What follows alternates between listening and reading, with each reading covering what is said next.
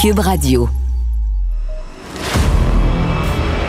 Que Dieu bénisse l'Amérique. The only way we're going to lose this election is if the election is rigged. Remember that. This is the most unusual campaign, I think, in modern history. Que Dieu bénisse l'Amérique. Avec Vincent Dessureau. Cube, Cube Radio.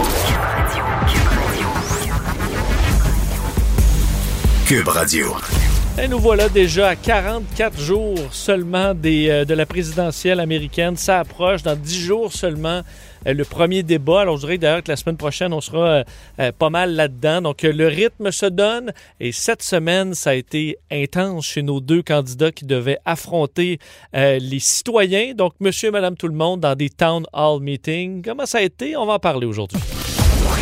Vous écoutez Que Dieu bénisse l'Amérique. avec Vincent Dessureau.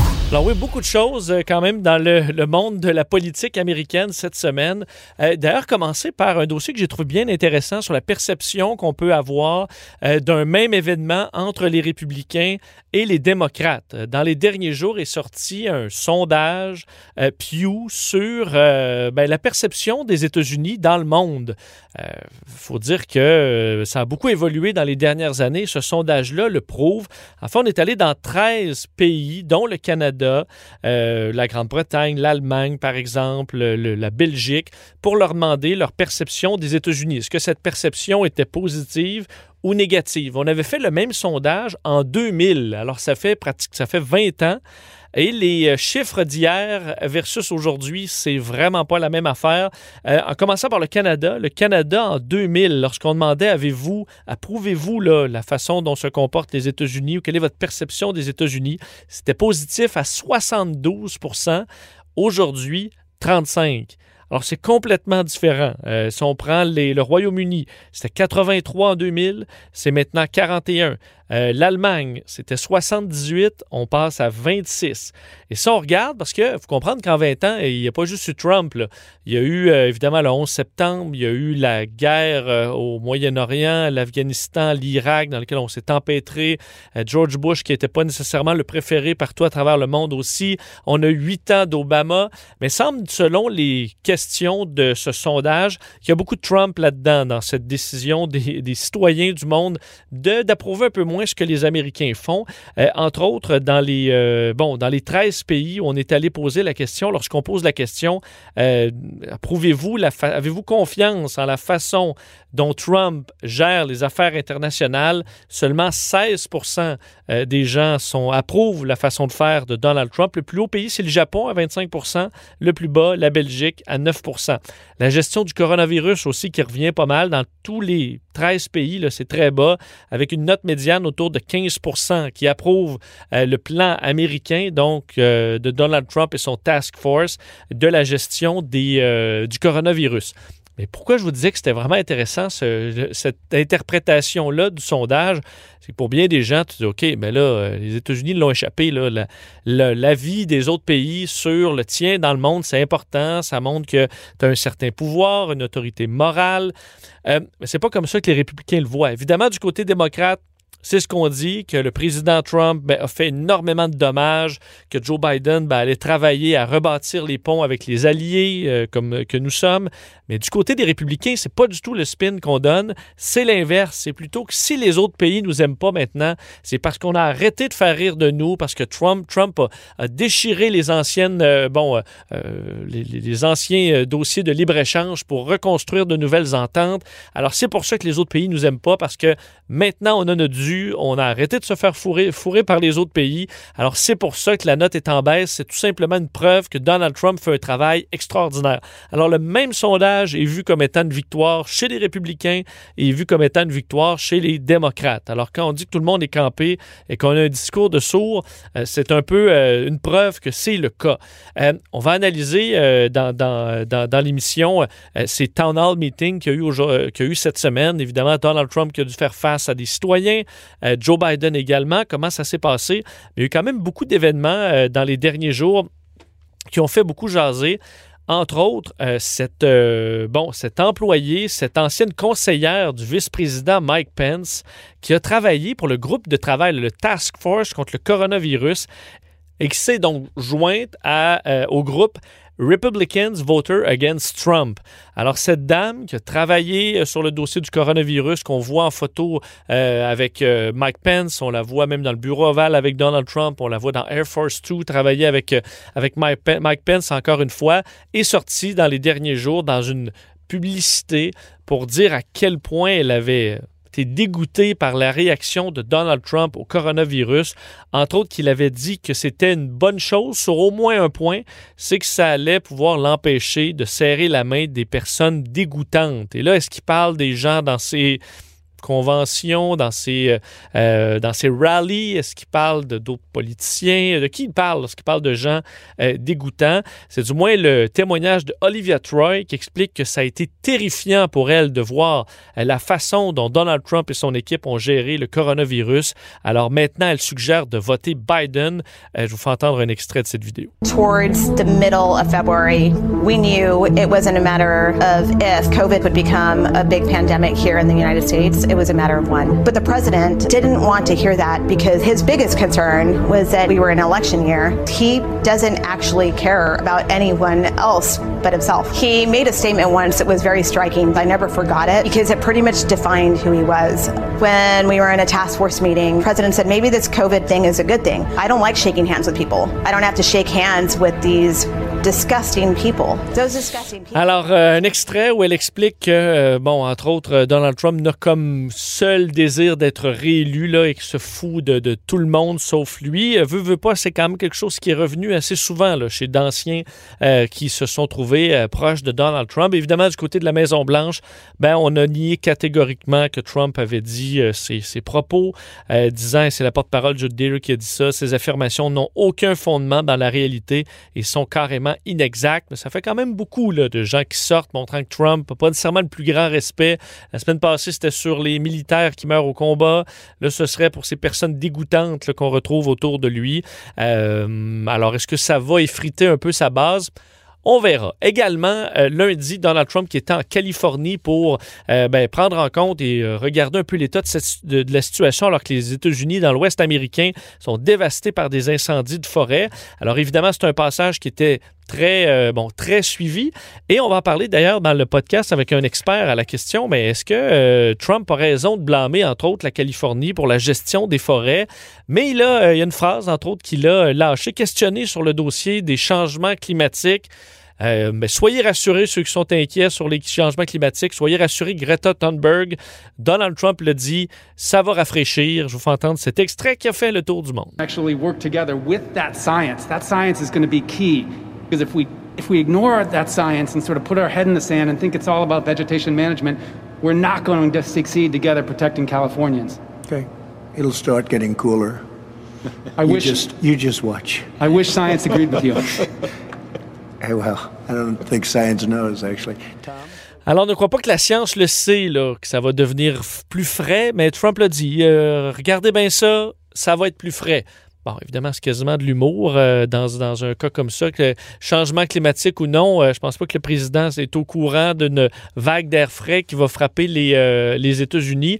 Alors, ça a été, bon, ridiculisé. Est-ce que, bon, son passage dans une zone dévastée, ce qui est normalement quand même un moment pour un président de montrer son autorité, sa compassion, est-ce que ça va se traduire comme ça? Ça reste à voir, surtout que dans le milieu scientifique, euh, on parlait de la science du climat, mais dans les derniers jours, euh, le magazine Scientific American, un des plus vieux au, monde, l'a fait plutôt aux États-Unis, a décidé d'endosser euh, Joe Biden pour la première fois, donc euh, le Scientific American euh, qui décide de s'impliquer politiquement, la première fois en 175 ans, disant, et je cite, là, on dit Donald Trump a fait des dommages importants aux États-Unis et sur ces gens, refusant les preuves, refusant la science. L'exemple le plus dévastateur est sa gestion, bon, malhonnête et inapte de sa réponse à la COVID-19, qui a fait plus de 190 000 morts aux États-Unis par euh, à la moitié du mois de septembre. Euh, il a également attaqué la protection environnementale, la protection euh, médicale pour les Américains, les chercheurs, les agences de santé publique et a empêché les États-Unis de faire face à leurs plus grands défis. Alors parle également des changements climatiques et tout ça. C'est que Joe Biden investir des, milliards de dollars en énergie verte et tout ça. Alors, c'est quand même populaire chez ces euh, scientifiques du Scientific American. Alors, c'est la première fois qu'ils décident de mettre leur grain de sel dans l'élection. Est-ce que ça aura un effet encore là? On peut se poser la question. Que Dieu bénisse l'Amérique. Tout ce que vous avez manqué est disponible en balado sur l'application ou en ligne au cube.radio. Alors, les derniers jours ont été euh, marqués par, entre autres, euh, bon, un face-à-face entre nos deux candidats et euh, des citoyens. C'est pas, on répond pas à des citoyens, à des Américains, monsieur, madame, tout le monde, comme on peut répondre à des journalistes. Alors, ça, c'est un exercice qui peut être très intéressant à la fois pour Donald Trump et Joe Biden. On va analyser ça et les autres éléments importants de la semaine avec notre analyste Luc Laliberté. Bonjour, Luc. Oui, bonjour Vincent. Euh, je me trompe pas en disant que c'est un exercice qui est quand même euh, différent. On répond vraiment pas à des journalistes comme on répond à une mère de famille qui a perdu son emploi, qui nous pose une question sur l'économie. Euh, c'est un jeu qui est quand même différent et qui est dangereux aussi pour un candidat. Oui, ben on s'expose un petit peu plus. Puis dans le cas de, autant dans le cas de, M. Trump que de, que de M. Biden, ben on s'éloigne des, des des, formats habituels pour eux. Par exemple, dans le cas de M. Biden, on le sait, puis j'étais de ceux qui ont écrit là-dessus. Euh, pendant un certain temps, on a eu carrément l'impression que les stratèges démocrates soit cachait Joe Biden ou encore évitait de l'exposer. Et même dans des entrevues avec des journalistes, on a vu à l'occasion, hein, quand on, le suivait en ligne, euh, on voyait des, télésouffleurs. Donc on se disait, ben même alors qu'il est censé être entre guillemets au naturel, qu'il est censé être plus spontané, il a besoin de lire des textes. Président Trump, ben, on le sait aussi de son côté, quand il s'exprime en public la plupart du temps, soit il parle à un journaliste, et bien souvent, ben, il est capable d'interrompre la, conférence de presse quand il le souhaite ou son intervention. De l'autre côté, quand il fait ses déclarations les plus spectaculaires, il est debout devant une, foule de convertis. Euh, ces grands rassemblements politiques, ce sont des purs et durs, des mordus de Donald Trump qui bien souvent se présentent. Donc, quand on s'aventure en formule town hall, ben, pour M. Trump, ça voulait dire s'exposer à des questions de gens qui ne sont pas forcément convaincus, de gens qui doutent ou même d'opposants. Dans le cas de M. Biden, ben, c'est encore bien malvenu de se présenter hein, comme ça devant les gens euh, avec des notes rédigées. On ne peut pas glisser sur la scène un télésouffleur. Donc, c'est pour une rare fois, on les voyait travailler un peu plus sans filet. Et euh, commençons par Joe Biden, qui, euh, bon, c'est un concept un peu particulier, le drive-in. Alors, CNN avait organisé cette, cette façon de faire où c'était des voitures un peu comme un cinéparc qui, euh, qui, qui, était là en guise de, de, public avec les gens à l'intérieur qui pouvaient écouter la, la bon, la, la, radio pour entendre le, le, candidat à la présidence. Mais évidemment, on voulait surveiller. Bon, je l'ai écouté en, en, bonne partie. On voulait voir la forme. Est-ce que Joe Biden, que Trump appelle Joe l'endormi, est-ce qu'il allait bon, avoir l'air, avoir assez d'énergie? Bon, je regardez, c'est sûr que c'est vraiment pas une jeunesse. Est-ce qu'il a convaincu les sceptiques quand même qu'il était capable d'avoir euh, l'énergie pour euh, le poste de président?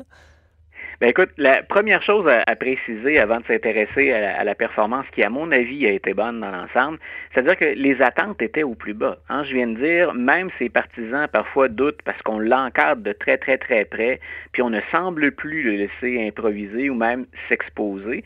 Donc, et Donald Trump ne cesse de le critiquer en, regardant, en disant, regardez, il n'a plus ni l'énergie physique, ni l'acuité intellectuelle pour être capable de performer à ce niveau-là. Euh, C'était assez clair, tu disais que tu l'as regardé j'ai jeté un coup d'œil aussi de mon côté. Euh, par moments, il était même très vigoureux, il était sûr de lui, il est en contrôle de ses moyens. Et contrairement au président la veille de l'exercice de, Biden, M. Biden a passé, si je ne me trompe, les 90 minutes de, l'exercice debout, ce qui n'était pas le cas de Donald Trump. Donc, M. Biden est resté alors qu'on. Il y avait un siège sur, la, sur la scène et on l'a probablement préparé. on peut penser que le scénario des stratèges, c'était si vous êtes capable, M. Biden, de ne pas vous asseoir. Hein. Et M. Biden, ben, il rappelle, il rappelle peut-être quand il fait ça, ben, l'énergie qu'il avait quand il a monté sur la scène en 2008 pour accepter la nomination à laquelle venait de procéder Barack Obama. Puis il rappelle son passé d'athlète. On peut aimer ou pas M. Biden. Euh, c'est quelqu'un qui était en forme physiquement, qui, était, qui avait une belle carrure, une belle prestance. Bien sûr, l'âge fait son temps, mais on avait l'impression de revoir ce Biden-là pendant son intervention. Et il a su jouer, non seulement il avait l'air sûr de lui, puis il n'était pas emmêlé dans ses pinceaux, comme c'est le cas parfois, euh, mais en plus, il était en mesure de démontrer, et ce n'était pas le cas du tout la veille du président Trump, qu'il est capable de faire preuve d'empathie. Que quand quelqu'un traverse une période difficile, puis c'est le cas pour plein de gens avec la pandémie, avec les problèmes économiques, avec les tensions raciales, il est capable de montrer, M. Biden, qu'il est, il est ouvert à ça et qu'il est à l'écoute. Mm. Ce qu'on sent beaucoup moins, voire pas du tout, du côté de M. Trump. Est-ce que, est-ce que... Oui, oui ben, est-ce que quand même CNN leur, lui a mis, disons, l'empathie un peu tout cuit dans le bec? Euh, Donald Trump dénonçait le fait que lui se fait pas poser des questions comme ça.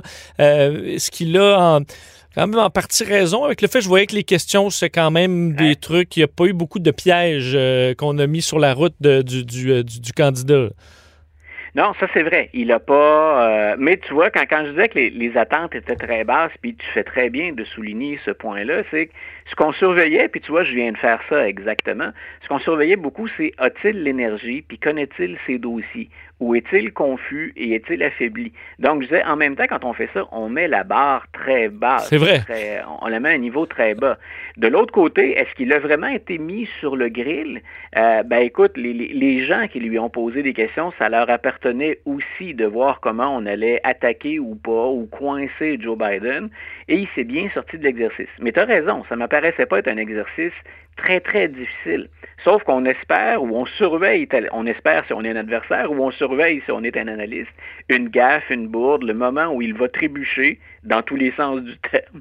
Donc, euh, et ça ne s'est pas produit. Donc, disons qu'il peut dire, lui, à la fin, il n'a peut-être pas convaincu plus de gens, mais il n'en a pas découragé non plus. Puis il a peut-être rassuré ceux qui se disent, est-ce que vraiment à 77 ans, il est capable de faire le boulot, même en supposant qu'il ne fait qu'un mandat, est-il capable de compléter ce mandat? Moi, je pense qu'il, sans nécessairement avoir converti ceux qui doutaient, je pense qu'il a rassuré des gens. Puis il lui reste maintenant à voir euh, dans un autre exercice qui aura aussi 90 minutes, si, ben, si on le fait, puis si on s'entend sur la façon de le faire, il lui restera bien sûr au moins un ou des débats présidentiels. Mais hier, il a montré qu'il peut être concentré puis faire le boulot pendant 90 minutes. Du côté de Donald Trump, c'était à, ABC alors qu'il était en, Pennsylvanie. Euh, de son côté, bon, ce, qui a été quand même beaucoup viral, c'est entre autres une question euh, d'une dame qui lui a dit, ben là, euh, arrêtez, laissez-moi finir. Donc, arrêtez le président de, qui, était parti dans sa réponse. Est-ce que cette image-là peut, peut rester, peut, peut lui nuire ou est-ce que, bon, en général, comment il s'en est tiré? Moi, je pense que le, le, il a été ce qui lui nuit le plus. Tu fais très bien de pointer vers cette déclaration-là. Le, simple fait d'abord qu'elle soit devenue virale, on ne peut pas l'éviter. Ensuite, comment on va l'interpréter? Moi, je pense que ça ne peut qu'être défavorable au président. Euh, il a payé pour deux autres choses, à mon avis, aussi. Et, et on ne pense toujours pas à ses partisans qui, eux, vont le suivre. Euh, il reste encore, finalement, un peu plus d'indécis que ce qu'on imaginait. C'est à ces gens-là qu'on pense. Ou encore à des républicains qui ont viré leur veste. Euh, on le voit, là, il y a des meneurs républicains, d'anciens euh, républicains qui étaient au pouvoir, qui ont dit pour cette année, on vote Biden, sortons Trump et c'est à ce prix-là l'élection, on vote démocrate pour éviter un autre mandat de Trump. Donc, quand il a livré son exercice, il, a payé pour deux choses. Un, on a un président qui semble incapable de montrer de l'empathie ou de la sympathie. Donc, il présente une image qui est dure, une image qui est sombre, puis bien souvent, c'est ben, qui même me suivent. Euh, c'est pas ce qui est de plus tentant pour un républicain déçu. On sent pas le, le, le remords ou juste les correctifs nécessaires. C'est j'avais raison sur toute la ligne et je continue. Donc, euh, pour des indécis ou pour des républicains déçus, c'est pas c'est pas tellement c'est pas tellement séduisant. Donc, il, a cette absence d'empathie. Il semble être incapable d'en faire montre de façon constante, de façon régulière. Euh, de l'autre côté, c'est qu'il a continué, mais là, il le fait devant justement des gens qui sont pas convaincus. Il a continué à mentir effrontément. Donc, on l'a entendu quelques jours avant, puis là, on il commence à y en avoir plusieurs, hein, des extraits audio que fait circuler Bob Woodward, qui a lancé son livre, qui révèle des choses euh, particulièrement accablantes, mais en plus, il a le président on tape, hein, donc il l'a sur les enregistrements. Oui, on entendait entre autres que Trump qui essayait de dire que Woodward, c'était la pente descendante, puis qu'il était plus, il était une pâle copie de lui-même, mais euh, il y a quelques mois, c'est vraiment pas ce qu'il lui disait au téléphone. Bien sûr que non. Donc, ce qui et, c'est là où je dis, pensons pas aux partisans, pensons là, à, il reste un petit peu plus d'indécis. D'abord, ça, contribue ce genre de performance-là à entretenir le cirque autour de la présidence. Moi, je pense qu'il y a de plus en plus de gens fatigués de ce cirque-là. Euh, c'est le jour de la marmotte. chaque matin, on se réveille avec quelque chose de plus gros, de plus croche émanant de la Maison Blanche. Donc, de ça, je pense qu'on peut être fatigué, même si parfois on partage certaines idées de plateforme républicaine ou présidentielle. Je pense qu'on se dit, est-ce qu'on a besoin de tout, appelons ça comme ça, je vulgarise, mais de tout ce show de boucan autour. Et quand le président ment ouvertement alors qu'on l'entend dire exactement le contraire à Bob Woodward en entrevue, je veux dire, ça devient grossier. Je veux bien qu'on soit partisan du président, mais il faut quand même qu'il y ait une certaine cohérence. Et il ne peut pas dire euh, à l'intérieur de 24 heures une chose et son contraire complet euh, en niant ce qu'il a dit auparavant ou encore en tentant de le corriger. Donc, c'est la raison pour laquelle je pense que cette fois-là, il n'est pas devant un électorat qui est partisan, il n'est pas devant il n'est pas devant des gens hein, à qui il s'adresse puis où il se plaît, bien sûr, où il performe très bien. Il est devant des gens qu'il doit convaincre et on ne l'a pas ménagé. Disons qu'il est sorti de l'exercice plus écorché que ce qui a pu euh, advenir dans le cas de Joe Biden. J'ai l'impression, euh, Luc, dans les prochains jours, que là, euh, l'étape qui s'en vient, c'est vraiment le débat. Tu as fait référence tantôt, mais on est à 10 jours du, premier débat. Joe Biden a dit hier qu'il avait fait cette semaine qu'il avait hâte d'affronter Trump. À mon avis, c'était un. on s'entend qu'il ne doit pas avoir si hâte que ça, là, mais probablement que la semaine prochaine, il y aura beaucoup de préparatifs en ce sens. On voudra, dans les deux côtés, vraiment pas se planter avec le débat? Ben, j'ai hâte de voir ce qu'on rapporte. Puis là, écoute, on est vraiment, je le précise tout de suite, c'est plus dans les potins journalistiques que dans quelque chose de fiable de validé, mais on dit que M. Trump, comme il l'avait fait à l'époque des primaires républicaines, il ne répète pas, il ne se prépare pas. Donc, il fait confiance à son jugement ou à son la, facilité qu'il a finalement à s'adresser à la caméra puis à, rabâcher ses, slogans préférés. Donc, on dit, et c'est peut-être aussi pour baisser la barre de son côté, mais grosso modo, que les, préparatifs, il en fait relativement peu, puis qui compte plus sur la spontanéité. Du côté de M. Biden, et, et je pense pas, moi non plus, que j'aimerais devoir affronter euh, M. Trump parce que parce qu'on aura peut-être à se rouler dans la boue. C'est pas, c'est pas, on n'aura peut-être pas droit à un débat d'idées. Je, je, je, pense, pas me, tromper beaucoup si je dis qu'on aura beaucoup, beaucoup d'attaques et qu'on risque de jouer au, au des pâquerettes. Mais ce qu'il a démontré avec le temps noir, c'est qu'il prend ça au sérieux, M. Biden, et qu'on peut le préparer. Si on a des doutes, euh, il lui dit, grosso modo, quand il dit qu'il a hâte, c'est je vais vous montrer exactement euh, pourquoi vous ne devriez pas avoir de doutes et pourquoi vous devriez me faire confiance au moins pour les quatre prochaines années. La tentation que doit, que doit à tout prix, à mon avis, éviter Joe Biden, c'est d'aller rejoindre M. Trump dans du mud wrestling, hein, dans un combat dans la boue. Il faut qu'il soit ferme, ça c'est très clair. On ne peut pas laisser M. Trump euh, embarquer et dire n'importe quoi, mais on doit éviter le combat de ruelle aussi. Et je pense que Joe Biden est capable de le faire. Mais le test, le véritable test, bien sûr, là, on est comme à préparer le plan de match. Véritable test, bien sûr, c'est quand le match est commencé. Puis ben, on, ça, on va le savoir le 29 septembre. Donc, ça a été quand même une semaine euh, révélatrice. On a pu voir les deux candidats, euh, bon, un petit peu plus vulnérables en face devant le public. Euh, cette semaine, tu donnes la semaine à qui? Donc, j'irais parce que, euh, surtout en raison des temps de hall, puis parce que pour M. Trump, il n'y a pas que les temps de hall. La semaine encore, en termes de couverture médiatique, a été difficile. Donc, pour une deuxième semaine, je dirais que c'est M. Biden qui s'en sort le mieux. Bon, alors plus clair, euh, plus clair cette semaine. Alors on verra euh, si, la semaine prochaine ça va virer de bord pour Monsieur Monsieur Trump. Vous dites que les sondages effectivement vont dans le sens de Biden pour l'instant, mais on, on, sait qu'on prend tout ça avec un avec un grain de sel et de la prudence. Luc, toujours un plaisir. On se reparle la semaine prochaine. Plaisir partagé. Bye, Vincent. Salut. Si la Maison Blanche était à vendre, ça ferait longtemps qu'il l'aurait achetée.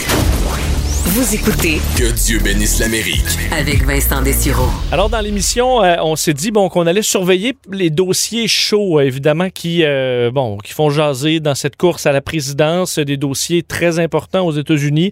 Un de ceux-là dans les derniers jours, ce sont les feux de forêt, les feux de broussailles qui font rage dans tout l'Ouest américain. Donald Trump s'y est rendu d'ailleurs lundi. ça a donné des moments un peu particuliers. Donald Trump qui a lancé quelques bon que quelques-uns de ses avis sur la situation qui sont loin de faire l'unanimité. Il disait entre autres à des questions concernant les changements climatiques que ben, ça allait se refroidir.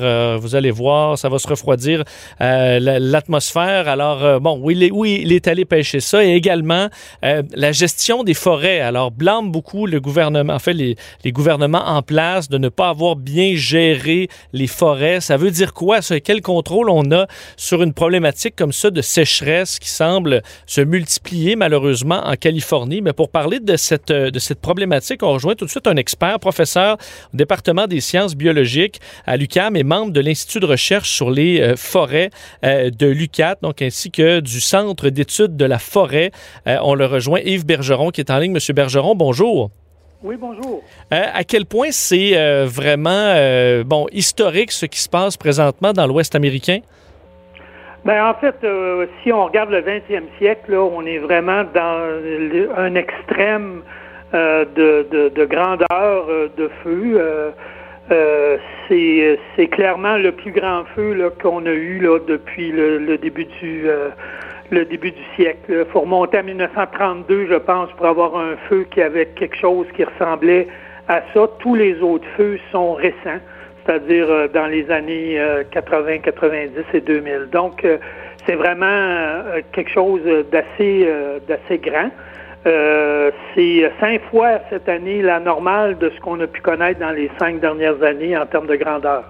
Donc, on est dans l'extrême de ce que la Californie a connu dans les 20 dernières années. Mais il semble que euh, euh, ces sécheresses, entre autres en Californie, ça revient à chaque année. Donc, ça, c'est anormal. Des sécheresses, de temps en temps, on en a, mais pendant des années, là, ça devient vraiment, vraiment dangereux?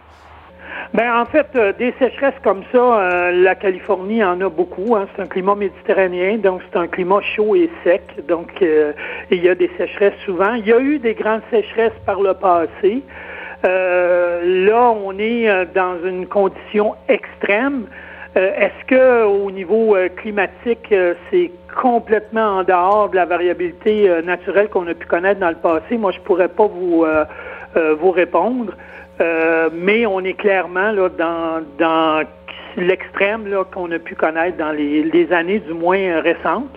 Mais des feux, il y en a eu en Californie depuis toujours. Hein.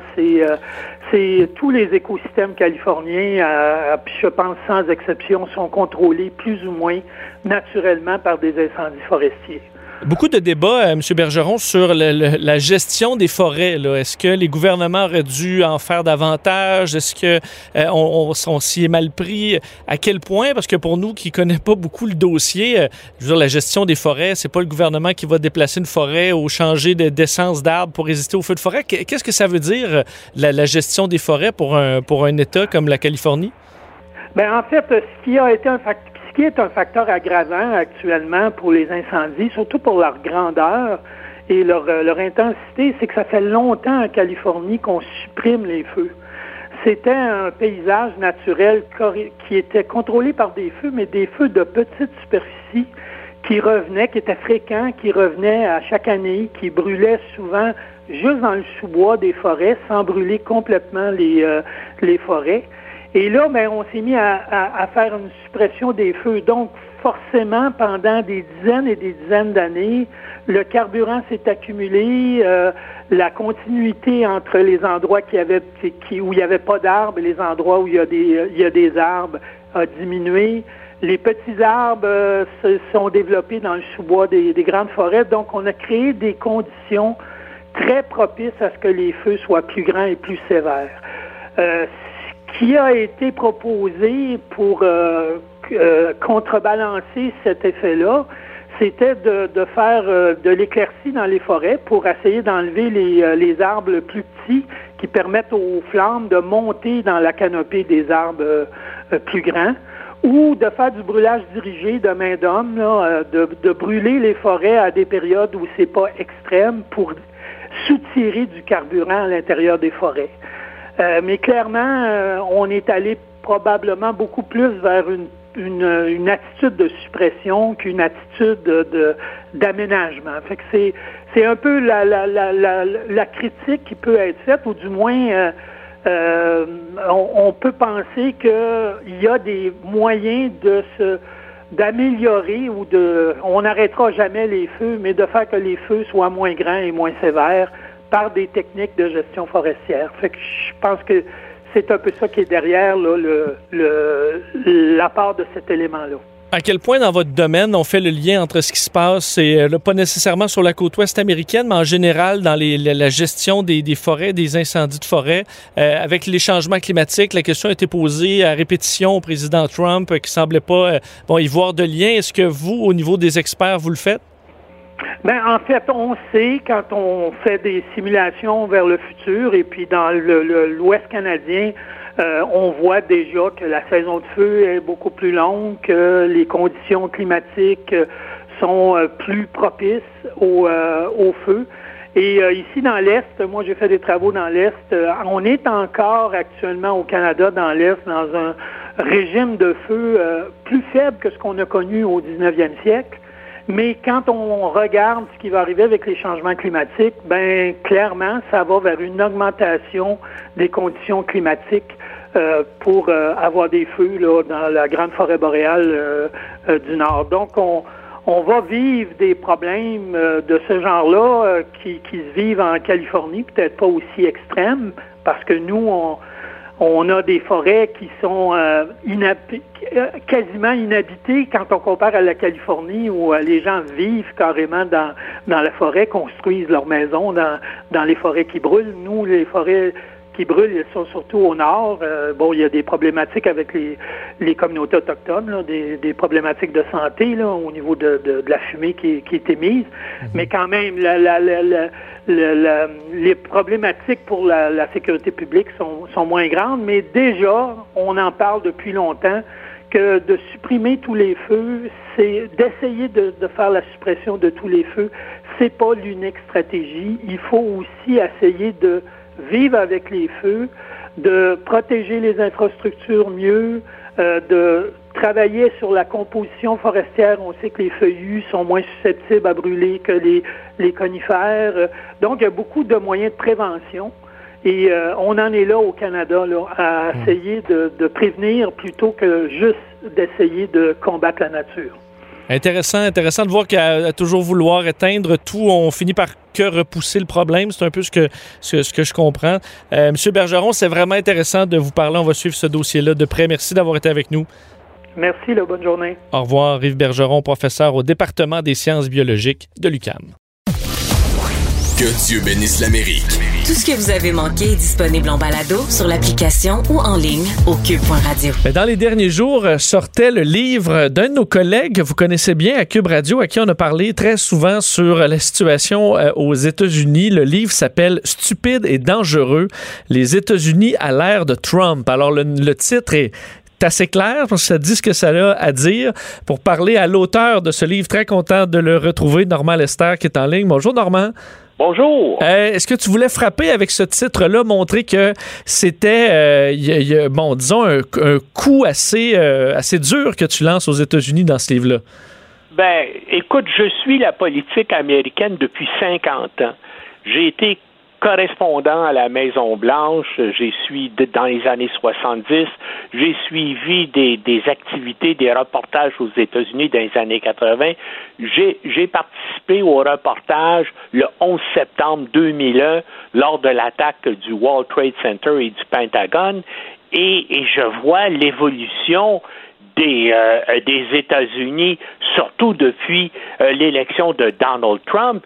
Et là, ce que, ce, que, je fais dans le livre, c'est que je sonne l'alerte générale sur ce que les Américains sont en train de devenir et j'explique ça en regardant l'histoire des États-Unis depuis la fondation de la, de la République et même un peu avant. Par exemple, euh, peu de gens savent que George Washington a été complice dans l'assassinat euh, d'un Québécois de Varennes. Mais ça, il va pas lire le livre pour en savoir Et je sais que c'est une anecdote très intéressante. Euh, et, Normand, euh, donc, l'ère Trump, parce que là, présentement, on est à l'intérieur de ça. Est-ce que c'est. Euh, on comprend que c'est le point culminant, mais selon toi, de décennies de, problématiques reliées aux armes à feu, à l'éducation? Donc, il y a beaucoup de, problèmes, selon toi, qui amènent à là où on est aujourd'hui aux États-Unis? Et c'est ça. Et c'est des problèmes, là, qui ne peuvent pas se régler immédiatement. Donc, euh, euh, même si euh, Joe Biden est élu, ces problèmes-là, les problèmes, par exemple, de l'absurdité du collège électoral, les, l'écart grandissant entre les pauvres et les riches aux États-Unis, les tensions raciales et, puis les problèmes grandissants de violence que ça pose, et puis, bien sûr, la libre circulation des armes à feu, des fusils d'assaut, euh, des, euh, des milices privées, euh, tout ça, même si Mike Pence est élu, ces problèmes-là ne partiront pas. Et puis en plus de ça, ben il y a évidemment il y a les problèmes de santé mentale de Trump qui dit déjà maintenant l'élection va être volée par le vote par correspondance. Et puis donc, ce qu'il dit, c'est qu'il va refuser le résultat euh, de l'élection. Justement, Normand, euh, justement, parce que tu abordes ce sujet-là, puis depuis le début euh, de, de, de l'émission, on parle de cette élection américaine qui arrive. À tous les experts qui suivent les États-Unis, je leur pose la question, est-ce que ça vous inquiète l'après 3 novembre, la transition des pouvoirs qui normalement se fait toujours de, de façon très chic, même à travers les, les, les, les, bon, les entre républicains et démocrates. tu t'attends à quoi? Qu'est-ce qui peut arriver si on a un score très serré euh, et ben, que Donald Trump le conteste?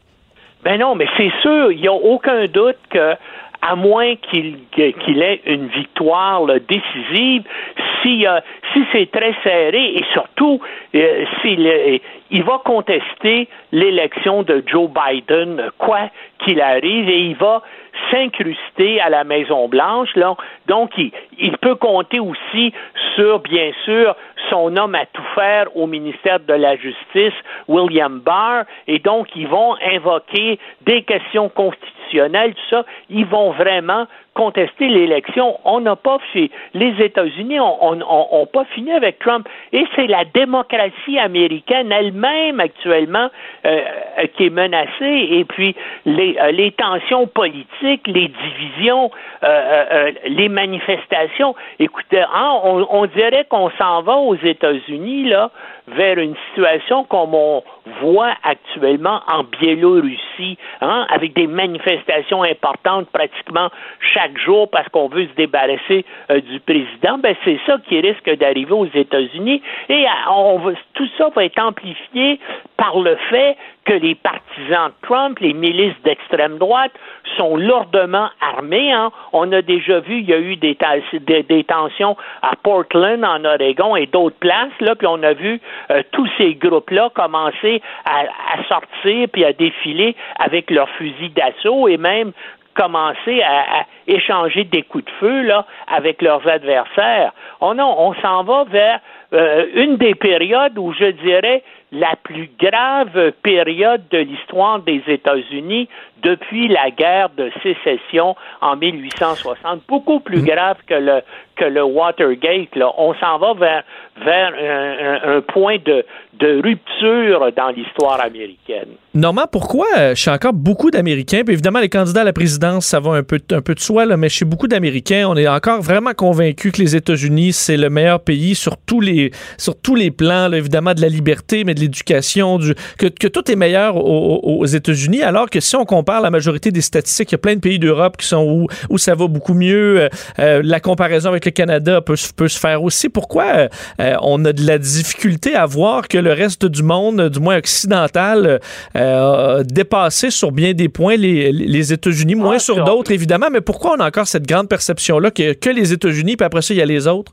Ben, premièrement, ça fait partie de la culture américaine depuis le début. L'exceptionnalisme américain, euh, la droite aux États-Unis, en particulier la droite religieuse, est convaincue que c'est Dieu qui a créé l'Amérique, qui a, qui a créé la Constitution Constitution américaine et que donc c'est l'œuvre de Dieu littéralement qu'ils accomplissent. Alors c'est pour ça qu'ils disent on est les meilleurs, puis on, on, était les meilleurs, puis on va le puis on va le rester. Alors que dans tous les domaines, euh, si on si on regarde euh, euh, la pauvreté infantile, par exemple, ils sont rendus au 26e rang parmi les États développés, puis on pourrait citer euh, des, euh, euh, ben, regardez le désespoir aussi, la crise des opioïdes, le nombre de suicides, toutes ces choses-là, les États-Unis sont dans le rouge actuellement, mais il y a une partie importante de la population, ben essentiellement, regardez, les gens qui votent pour Trump, il y a encore à peu près 40% des Américains une majorité des euh, Américains blancs qui soutiennent encore Trump après tout ce qu'il a fait depuis quatre ans, après tout ce qu'il continue à faire, ses outrances, ses mensonges quotidiens, ça n'empêche pas les, les Blancs, une majorité de Blancs aux États-Unis d'encore soutenir Trump. Pourquoi? Ben, à cause de la culture américaine aussi. les, les hommes blancs américains sous-éduqués espèrent devenir des Donald Trump, espèrent devenir des gens là qui peuvent se euh, peuvent affirmer toutes les choses, être riches et dire ce qu'ils pensent et se foutre de tout le monde et dire voilà, j'ai raison et imposer leur volonté. Donc pour eux, ça correspond à la façon dont ils vivent l'Amérique et, ils sont contents de voir Trump make America great again. Ben pour eux c'est ça. Les Américains avec Donald Trump peuvent s'imposer, imposer leur volonté au reste du monde. C'est pas comme ça que ça se passe, mais c'est comme ça que les Américains perçoivent la situation actuellement. On a l'impression, euh, euh, Normand, que les, États-Unis deviennent de plus en plus deux pays en, un avec les républicains et les démocrates. Euh, on est coincé dans un système à deux partis. Est-ce que c'est envisageable, est-ce que c'est envisageable, Normand, qu'on se rapproche au bout de ça? On a l'impression que là, chaque année, les deux côtés s'éloignent et s'éloignent. Est-ce qu'on pourrait à un moment donné prendre un, pas de recul ou avoir un candidat qui soit qui fasse assez d'unanimité pour un peu rejoindre, ramener un peu de bipartisme aux, aux États-Unis? Est-ce que c'est quelque chose qui, qui s'envisage? Non, malheureusement, à mon avis, à moi, c'est totalement impossible. On s'en va vers une situation qui ressemble à celle qui existait dans les années immédiates qui ont précédé la guerre civile américaine, où justement il y a deux conceptions des États-Unis, il y a deux conceptions que ce que devraient être les États-Unis qui, euh, euh, s'affrontent. Et, il n'y a pas moyen de trouver un point commun entre, entre les, un groupe et un autre. Il n'y a pas moyen de faire un consensus. Maintenant jusqu'où ces tensions-là euh, vont aller, ben, malheureusement pour les Américains et malheureusement pour nous aussi, parce qu'on est le pays d'à côté, on va connaître ça au mois de novembre, au mois de décembre euh, euh, prochain. Donc, c'est la, comme je vous dis, à mon avis, la plus grande crise de l'histoire américaine depuis la guerre de sécession, là, qui, qui risque vraiment de s'ouvrir avec l'élection présidentielle de novembre. Ben, on va suivre ça de près. Euh, Normand, ton livre Stupide et dangereux, les États-Unis à l'ère de Trump, euh, disponible partout. Merci d'avoir été avec nous, Normand. OK, bonne soirée. Les dessous de la politique américaine. Politique américaine 101. On dit souvent que le président des États-Unis est l'homme le plus puissant du monde. Évidemment, oui, il a une grande influence euh, sur le monde entier mais il peut aussi déclencher au besoin le feu nucléaire. Et pour ce faire, il aura besoin d'une mallette qui euh, le suit à peu près partout par un militaire. On appelle cette mallette le football et c'est ce qu'on découvre aujourd'hui.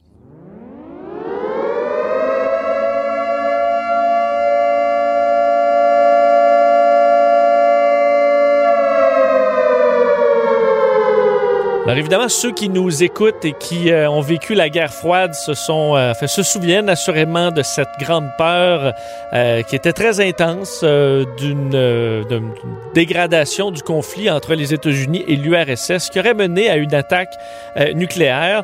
Bon, cette menace a diminué, du moins dans nos esprits, mais quand même, le président se doit de pouvoir déclencher euh, l'arme nucléaire au besoin. Et pour ça, donc, il a ce, ce qu'on appelle le football, et c'est pas le vrai nom, hein, le vrai nom de cette mallette qu'il suit partout, s'appelle plutôt, si on le traduit là, la sacoche d'urgence présidentielle comprend que c'est un peu moins sexy que football, le President Emergency Satchel, qui le suit comme ça avec un, un, soldat. Euh, c'est une boîte d'aluminium euh, recouverte de cuir noir euh, qui sera donc euh, constamment disponible pour le président en cas de besoin.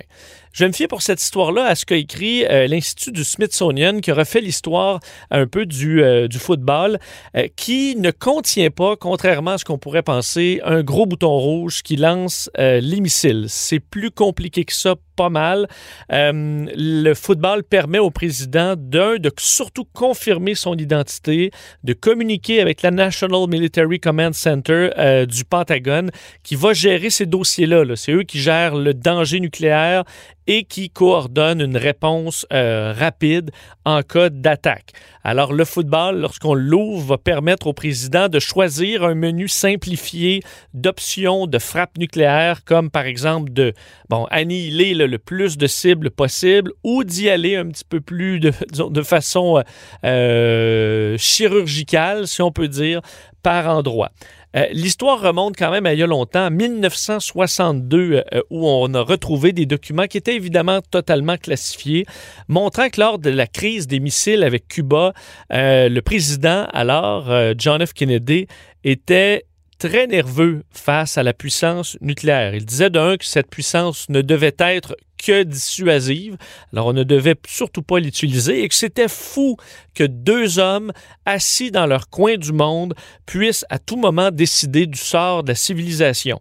Euh, il avait d'ailleurs peur de ce qu'on appelle le MAD, c'est-à-dire Mutually Assured Destruction. Alors, le fait que la destruction des deux pays était assurée advenant que l'un ou l'autre euh, tire l'arme nucléaire. Alors, euh, John F. Kennedy a ordonné qu'on trouve des alternatives à la destruction totale. Donc, on ait des plans un petit peu plus euh, précis qui, euh, bon, sortaient un peu du tout ou rien, disons, pour la guerre euh, nucléaire. Dans un mémo, d'ailleurs, euh, qui a été déclassifié au fil des, des années, l'invention du football avait vraiment comme but d'identifier, de confirmer que c'était bien le président qui envoyait cet ordre. D'ailleurs, on comprenait que dans le mémo, on pouvait lire John F. Kennedy qui se disait Qu'est-ce qui arrive si moi j'appelle la Joint War Room pour lancer une attaque nucléaire? Qui va recevoir mes instructions? Qui va confirmer mon identité? Et on s'est rendu compte que ce système-là n'était pas très clair. L'origine, quant à lui, du terme football viendrait, selon le secrétaire à la défense de l'époque, Robert McNamara, du fait qu'une des premières, euh, des premiers plans d'attaque nucléaire s'appelait drop kick. Alors, un mot qui fait référence au euh, football. Et pour faire un drop kick, bien, ça prend un ballon, un ballon de football. Alors, pour déclencher cette opération-là, la mallette en question est devenue le football. Euh, la première fois qu'on a pu voir une photo voyant cette mallette, c'était en 1963.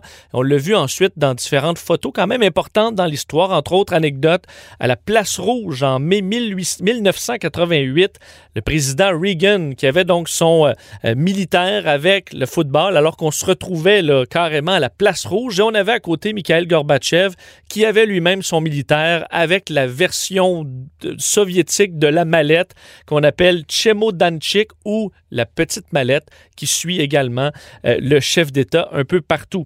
Le président Jimmy Carter, lui, de son côté, a influencé un peu sur la, version qu'on a aujourd'hui euh, du football. Trouvait d'un que c'était lourd et qu'il y avait beaucoup trop de documentation. Il disait, moi, le jour où je dois faire un geste, une réponse nucléaire et que j'ai à ouvrir euh, la mallette et que là, il y a plein de documentation, que c'est compliqué, on ne pourra pas le faire en quelques minutes. Alors, il avait demandé de rendre très simple les options, donc de choisir certaines options et de les simplifier au maximum pour que le président puisse faire des choix. D'ailleurs, Bill Clinton avait déjà dit que c'était un peu comme un menu du euh, menu déjeuner du Denny's. Alors, il y avait un choix dans la colonne A, puis quelques choix dans la colonne B, et qu'on pouvait comme ça déclencher le feu nucléaire. Selon les archives nationales américaines, on retrouve également un petit fait inusité, comme quoi en 1965, euh, on aurait voulu réduire le poids euh, de la mallette football, mais ensuite, euh, bon, fut décidé que on devait simplement trouver un militaire avec des bras assez gros pour pouvoir supporter quelques livres en plus. Alors, dossier était réglé. Il est arrivé quelques incidents également au fil des ans euh, parce que le président, évidemment, est suivi par un militaire qui doit toujours être pas trop loin avec la mallette, mais lui-même porte sur lui les codes, ces codes personnels qui permettront de déclencher euh, une attaque nucléaire. Et Bill Clinton aurait perdu pendant un bon moment euh, ces codes qu'on appelle le biscuit ou le biscuit et que, bon, dans un livre, entre autres, d'un ancien général américain, dit que ça avait été une erreur énorme énorme. D'ailleurs, en 1981, autre incident mémorable, lors de la tentative d'assassinat du président Reagan, euh, le militaire qui transportait le football n'a pas suivi le président à l'hôpital euh, universitaire George Washington. Alors les deux ont été séparés, brisant comme ça euh, la, réponse possible américaine à une attaque nucléaire. Et lorsqu'on a voulu opérer le président Reagan, on lui a enlevé ses vêtements, on a mis ça dans un sac de plastique. Le problème, c'est qu'à l'intérieur du sac de plastique, on retrouvait le biscuit. Alors les codes nucléaire américain. Alors, quelques erreurs rarissimes, heureusement. Je peux vous dire que c'est assez surveillé que, cette, que ce football, qui on l'espère, n'aura jamais à être utilisé. Cube Radio.